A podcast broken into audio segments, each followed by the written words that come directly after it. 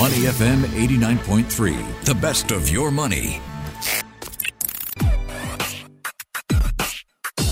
Money and Me on Your Money, only on Money FM 89.3.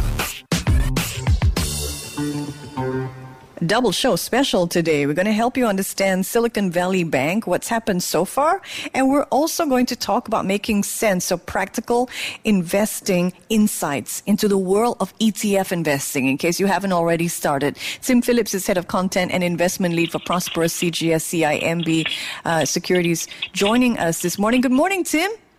Good morning, Michelle. How are you? Doing really well. Thanks for joining us. Let me give uh, our listeners a little bit of a backstory as to what's been unfolding. Now, this morning, Silicon Valley Bank depositors breathed a huge sigh of relief after the U.S. government stepped in to assure depositors they would be able to access their money, approving backstop plans for both depositors and financial institutions. It, this is the second biggest bank collapse in U.S. history. I am talking about Silicon Valley Bank. Now, this was an old old-fashioned bank, major bank, not an unregulated crypto bank, and this was set up back in 2021. But this past week, we saw it collapse in a mere 44 hours. A bank run and a bet on treasuries during the pandemic have been among the reasons that analysts point to when trying to explain what happened. So here on Money and Me, we're going to ask what's next. This collapse of SVB last week drove down markets worldwide and we saw an impact especially on bank stocks. And this included the trio of Singapore's top local banks of DBS, OCBC, and UOB. So, Tim, let me ask you bank stocks mm. around the world have been taking a hit in the wake of yep. the SVB crisis. First up, could Asian banks be at the same risk of problems that SVB faced?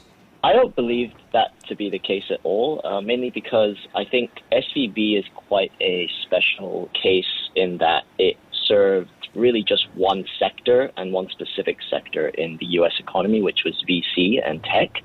Um, and obviously, you know, these guys banked with SVB a lot. So how SVB differed from, say, Washington Mutual. So Washington Mutual was, the, I think, the, the largest uh, bankruptcy uh, of a big bank in the U.S., and that was 2008. You know, Washington Mutual, most of its depositors were uh, just retail, were just just average mm. people, you know, depositing their savings.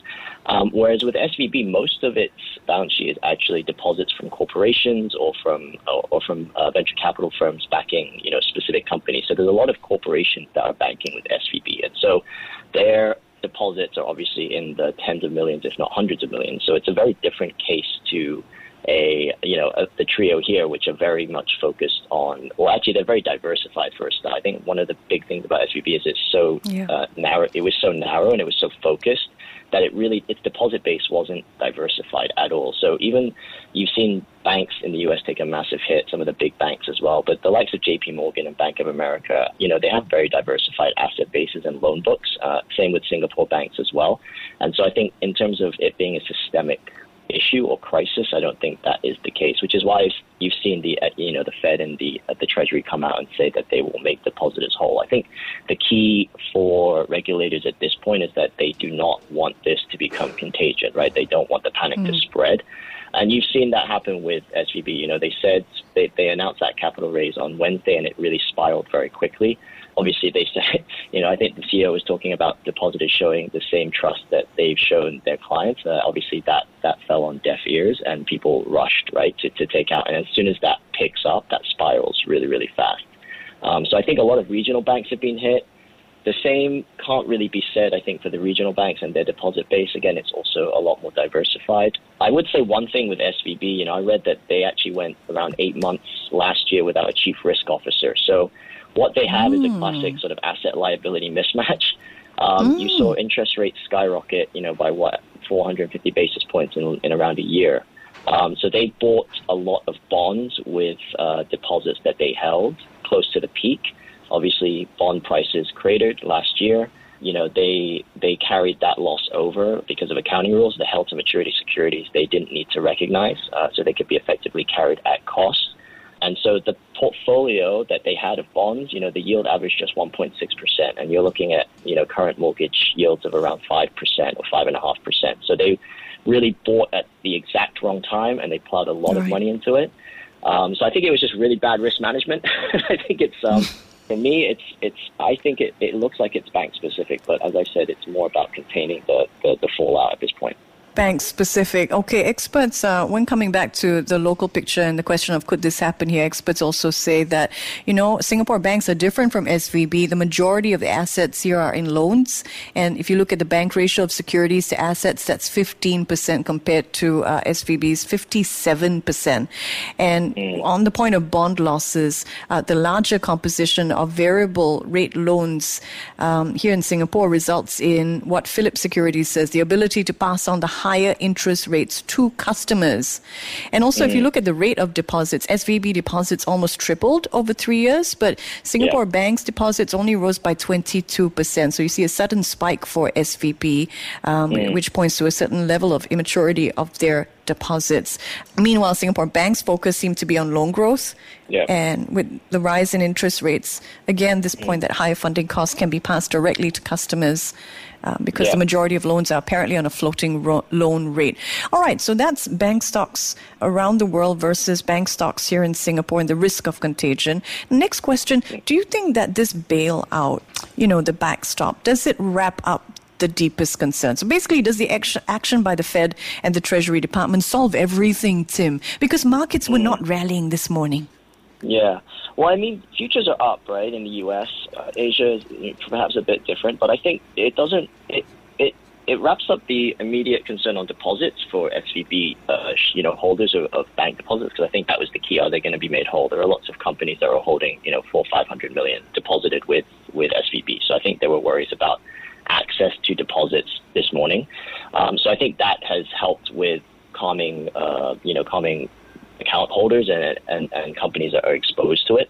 I think more broadly, you know, Janet Yellen, the Treasury, has said that the regulation is going to have to be looked at in terms of how they're carrying over, you know, how they're carrying over held to maturity securities. Because as you said, with Singapore banks, a lot of them are floating rate, and so they can pass on that cost, which is which is what you do. And obviously, you know, you can you can start to make more money from that, and you're not you're not taking losses. What they did was they they got caught out by interest rates, and they didn't hedge. Uh, so clearly, the interest rate risk was not even appreciated at all, and so what they got caught was was, was basically longer dated mature uh, longer dated bonds that were at fixed rates, right? And then they were stuck. So I think there are worries that this is something that might be visible with other banks that don't have strong risk management. But at the moment, you know, I think it's it's more about understanding if there are issues with held to maturity securities at other banks and, and, and identifying if there are shortfalls there. Uh, I think that would probably be the next step, and to understand if that requires you know tweaking to to the financial regulatory landscape. Because I think in 2008 there was a lot done in the U.S., perhaps less in Europe, uh, about shoring up big banks and making it less likely, you know, that we're going to have another systemic crisis. And so, big mm banks in the U.S. today are a lot a lot safer than they were obviously 10 or 15 years ago, 15 years ago, you know, pre the GFC. So I think for the immediate fallout, it's going to be it's going to be okay for depositors. I think that was the key and the contagion. But I think okay for not, U.S. depositors, right? US but not so much yeah. international depositors. Over in the UK, yeah. they're scrambling to get to, the banks, uh, to, banks, to yeah. maybe take. It, mm. Sorry, Go so ahead. I think it's more to do with with inter, like individual regulatory bodies and what they decide to do. If yeah. they decide to follow like the Fed and the and the Treasury's lead in the U.S. and, and make depositors whole. Um, so I think that's up to individual regulators, uh, you know, and their and their jurisdiction and what they what they're going to decide. But as for as for like the actual bank regu- regulations and where you know what the next steps are, I think it's going to mm-hmm. have to be looking at looking at understanding the health maturity securities space and whether that is something that needs to be tweaked from the sort of Fed and the and the Treasury side. In terms of like actually the in terms of you know I think thinking about the impact on broader markets, it will be hmm. interesting mm. to see. We kind of lost in all this that actually CPI numbers and inflation numbers come out tomorrow. so there's a lot right. of talk about the whole 25 basis points versus 50 basis points, and now I think mm-hmm. the 25 basis point argument is becoming a lot stronger given yeah. the uh, given the fallout that we've seen. So I think immediate immediate concerns are that you know this is going to maybe make the Fed a bit more dovish on tomorrow. Uh, you know, even if the CPI number comes out a bit stronger than expected tomorrow, maybe it's going to mean the Fed is is, is going to lean more towards a 25 basis point rate hike versus you know the 50, which which was you know I think at around 30 or 40 percent odds. There's pretty good odds for for a 50 percent, uh, 50 basis point rate hike. So it'll be interesting to see what happens with CPI and then and then next week at the FOMC as well. That's really interesting that this could be a, a lesson for the Fed on um, letting markets price in a bank run mm. um, and what that could mean. well, we've seen stuff break now, right? Things have gone up. I think everyone was asking, when's when stuff going to stop breaking? And, and I guess now we've kind of seen 475 basis point hikes in a year. Things are starting to go a bit wrong in places. yeah. So will yeah, this snap yeah. the hawkish Fed cycle? Yeah. I guess that'll be my next show after Friday. Yeah. All right, Tim. Thank you so much for, for the insight into SVB. Let's move on to the ETF universe of investing. Um, can you share with us what you think are some of the biggest misconceptions when it comes to ETF investing? Yeah, I think one of the main things that for ETF investors is a lot of the a lot of the promotional marketing that you see nowadays is actually focused on thematics. And I actually think thematic ETF investing is very difficult to get right. Or if you see it, look at the historical performance of a lot of thematic ETFs. They're just really not matching what you would find in a plain vanilla, you know, S&P 500 ETF or even just a sector-wide, a sector sort of specific ETF. If you look mm-hmm. at sector specific ETFs, you know, you can always count on something like healthcare being a very reliable performer over the longer term just for its structural tailwinds, its defensive qualities, etc. So there's actually a lot of a, a sort of value add for investors to look more at just plain vanilla market ETFs and then also more sector specific ETFs rather than thematics. I think we've kind of had a boom in thematics over the past two or three years. Um, but they have a lot higher expense ratios, which is, you know, they have a lot higher mm. costs for actually owning the ETF versus a very plain vanilla ETF. Um, so for example, something like a um, something like a you know KraneShares CSI China Internet ETF that's in that's in Asia that that has an expense ratio of about 0.69%, right? If you buy the S&P 500, if you buy the Vanguard, which is just a, a plain vanilla S&P 500 ETF that has an expense ratio of 0.03%. So, you know, it's literally about 120th or 125th the price of uh, something that's a bit more thematic. So I think it pays, you know, it bears sort of remembering that just focusing on, on boring ETFs and things that have worked tend to actually pay off over time versus you know people like thinking but, I have yeah. I have an ETF dedicated to chip tech or gaming yeah. or DeFi. Yeah. You know, people want to pick these themes that they think are going to explode, but you say sometimes it makes sense and sometimes it doesn't, and you need to look out for the costs. Is that it? Mm-hmm. Yeah, I think it's mainly the so what's inside it, right? I mean, this is the whole point about when you buy sort of a, I don't know, a Christmas hamper or, or, or whatever, a goodie bag, you probably want to know what's inside it before you go and purchase that, right? I think it's the same yeah. with ETFs. You have to understand what the components are. I mean, a lot of these metaverse ETFs that I've seen come up, they have a lot of names that are just things that you could buy, you know, generally. Like you'd have like NVIDIA, you'd have Microsoft, um, and then they make up a really big portion of that of that ETF, and it's very tech focused, obviously, right? You have a very big tech exposure, and as we've seen in the past year or two, it's it's been it's been pretty painful for tech, and so I think it's worth remembering that it's not always these really sort of you know innovative small companies that make a big weighting in the ETF. It tends to be these big, larger, liquid stocks that you would probably hold anyway in a you know in a in a plain vanilla S&P 500 ETF or a tech ETF like the Nasdaq. And so I think cost is one of the biggest things as well as as well as liquidity, right? I think if you're thinking about buying an ETF and making sure that it's got staying power, you want the AUM or the assets under management of that ETF to be actually perhaps larger than a billion or two billion because it gives you a bit more visibility on liquidity. If you see all the biggest providers, they're the ones that have the cheapest costs, right? Like the iShares, mm-hmm. the the Vanguards, the the State Streets. They're so big because as they keep growing their mm-hmm. AUM on certain funds, they're able to take those expense ratios and they're able to cut them, right? So I think that's the that's the key for a lot of ETFs is understanding that a lot of the cost can get passed back to the consumer if it's smaller, But if it's a bigger ETF, you can actually start saving on the um, on the actual expense ratio because in a lot of cases, like Vanguard, which is owned by their shareholders, they'll give you back the the cost, right? They'll return back the cost through lower expense ratios, which I think is is a really great thing for you know retail investors, just everyday investors. So I think that's key to understanding. You know the the landscape for ETFs is really focused on the AUM the liquidity and looking also at the expense ratios because expense ratios they do add up over time right? And some of these things can be 10 20 30 times the price of something that is really very low cost and very easy to track Thanks for those insights, Yeah. Jim. Now, I want to pick up on a point you mentioned. So, the largest Mm. theme investing ETF has $7.51 billion in assets. It's called the FlexShares Morningstar Global Upstream Natural Resources Index Fund, GUNR for short, G U N R. Mm. How do I look past the wrapper of an ETF to understand what's in it? Yeah, so I mean, a lot of the a lot of the ETF um, providers. I mean, every ETF provider will be regulated and will obviously have to ex- will have to uh, provide fact sheets and and uh, a site where you can go visit and understand what's inside it. So there'll al- always be a portfolios and a top holding section on their website or on a fact sheet.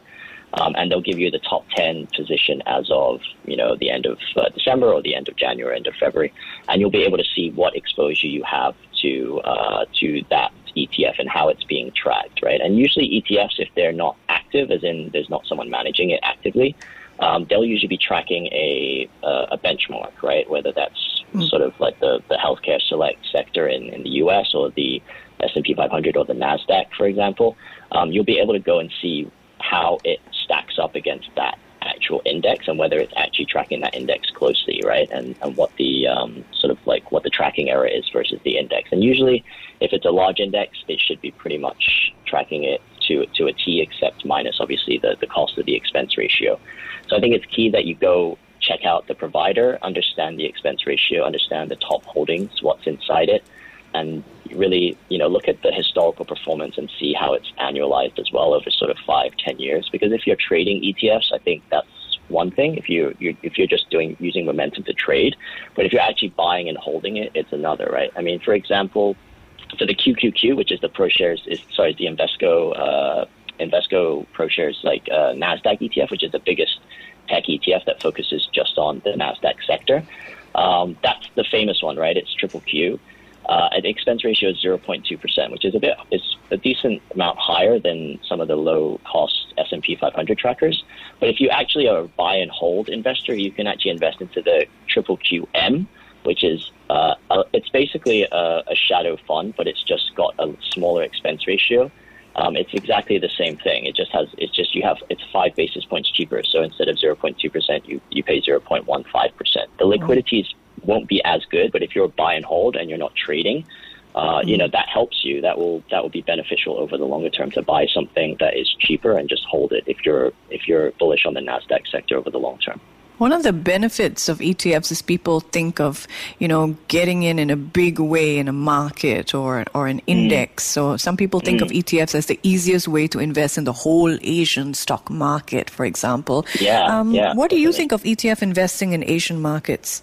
Yeah, so I actually don't agree with ETF investing in Asia because I, I guess there are two key reasons, right? One is cost. Um, if you look at the top 10 ETFs in Asia by AUM, you know, only two of them have expense ratios less than 0.2%. So actually, most of them are around 0.5, 0.6, even 0.7%, which is pretty expensive by today's standards.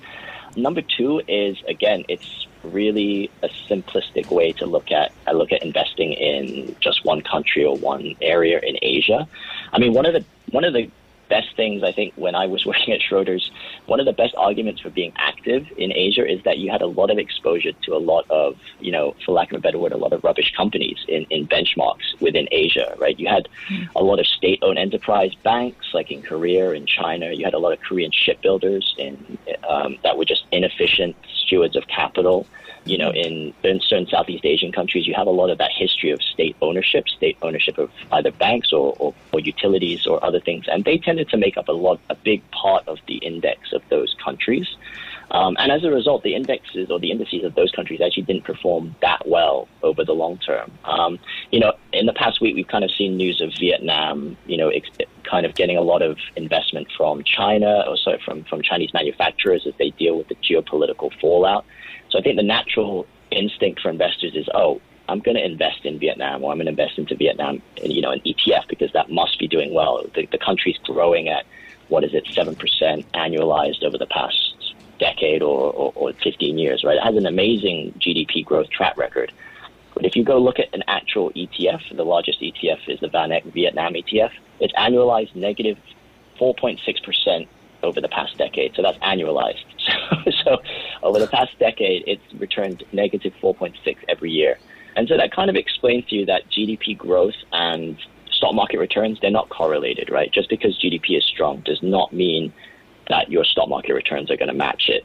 Um, and it's right. important to remember that. So I think some of these emerging frontier markets, which are really exciting from an economic narrative point of view, like Vietnam, they just don't have the liquidity. They don't really have the they don't really have the the heft of the of their companies that can actually generate returns for international investors. And and finally, you know, they don't really have the institutional ownership and part and uh, investor base that can really drive those returns, as you kind of see maybe in, in the U.S. or in, in more developed markets in Asia, like Hong Kong or Singapore. So I think it's important to remember that as well when you look at when you look at Asia, is that it's more it's difficult to get too excited about ETFs because you have exposure to a lot of companies you wouldn't necessarily want exposure to. It's also expensive, and there tends to be a lot of misdirection with you know growth and the story versus the actual reality of returns. Okay, before we let you go, Tim, you know you're really yep. famous when there are ETFs that track your position in the market. For example, Jim Cramer uh, of oh, Mad oh, yeah. Money. there are two actively managed yeah. ETFs. There's the inverse Cramer tracker yeah. uh, ETF, and then there's a long Cramer tracker. So you can either right. side with him, uh, you know, on one of both ways. What do you think of inverse tracker ETFs, inverse ETFs? Tim? I mean, I think it's it's opened up the investor options, which I think is no bad thing. I think you obviously need to be educated on what you're what you're doing, right? You're going short, but traditionally, if you wanted to go short, you would you would have to borrow shares from a broker and then and then and then return it later, and that, that whole process is is obviously very expensive, and it's a lot more for institutional level short hedge funds, you know, short only sort of funds. And so I think the point of these kinds of ETFs is they brought that to uh, retail investors, but only on specific areas, right? I mean, kind of, it's kind of fun, like an inverse Cramer or, or a long Cramer, but I don't, I don't think it's really like an investing philosophy or way to invest. Um, but if you're super bearish on Tesla, I know there's an inverse Tesla ETF that you can buy, and, and you can oh. basically go short Tesla if you want to. So I think there are options that are popping up which are good, but it's not as easy as you know a hedge fund going out there and just shorting whatever stock they want to because there has to be that stock and the wrapper with the ETF wrapper around it, right? And so that's not that common. But I think it's good. There's a lot of fun. I mean, I know there's one for Nancy Pelosi that, that tracks Nancy Pelosi at the House of, you know, that you know the Democratic Party and what they're trading or their family members are trading. Um, oh. It's good fun. It's good fun, but I think you have to look again at the AUM. I mean, the AUM of that fund I think is around like five million or something. So it's just absolutely like tiny. So it's just there's just really no point of investing in it as a as an actual investment. If you're thinking about it speculating and it's it's fun and you think it's it's, it's a good laugh, that's fine. But I think in terms of basing your investing approach off it, it's probably not the uh, not the best idea.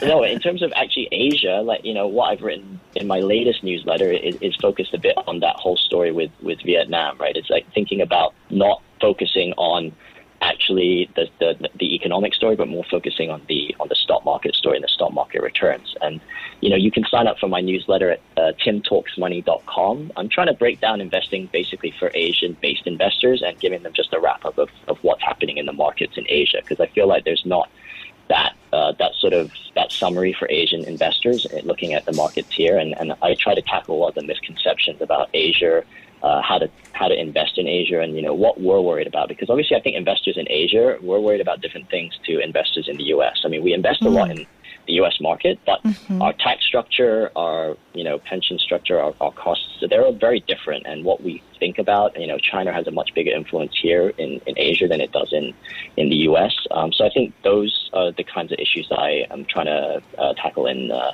in my newsletter. Fantastic. So please do please do subscribe and follow me on, on Instagram as well at Tim Talks Money. Uh, Tim Talks Money. That's my handle. We absolutely will. Thank you so Thank much, you. Tim. Tim Phillips is head of content. Head of Content and Investment Lead for Prosperous at CGS CIMB Securities. Before acting on the information on Money FM, please consider if it's suitable for your own investment objectives, financial situation, and risk tolerance. To listen to more great interviews, download our podcasts at moneyfm893.sg or download our audio app. That's A W E D I O. Available on Google Play or the App Store.